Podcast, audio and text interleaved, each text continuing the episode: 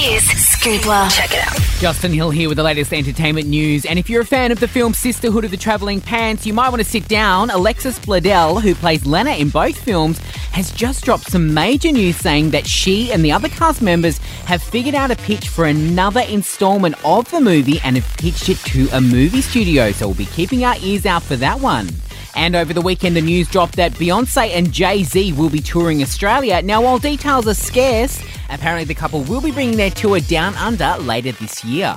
And Keira from The Bachelor has said goodbye to her big lip. She's revealed after seeing herself on TV, she was horrified and had her lip filler dissolved. To see the photos of what she looks like now, head to hit.com.au.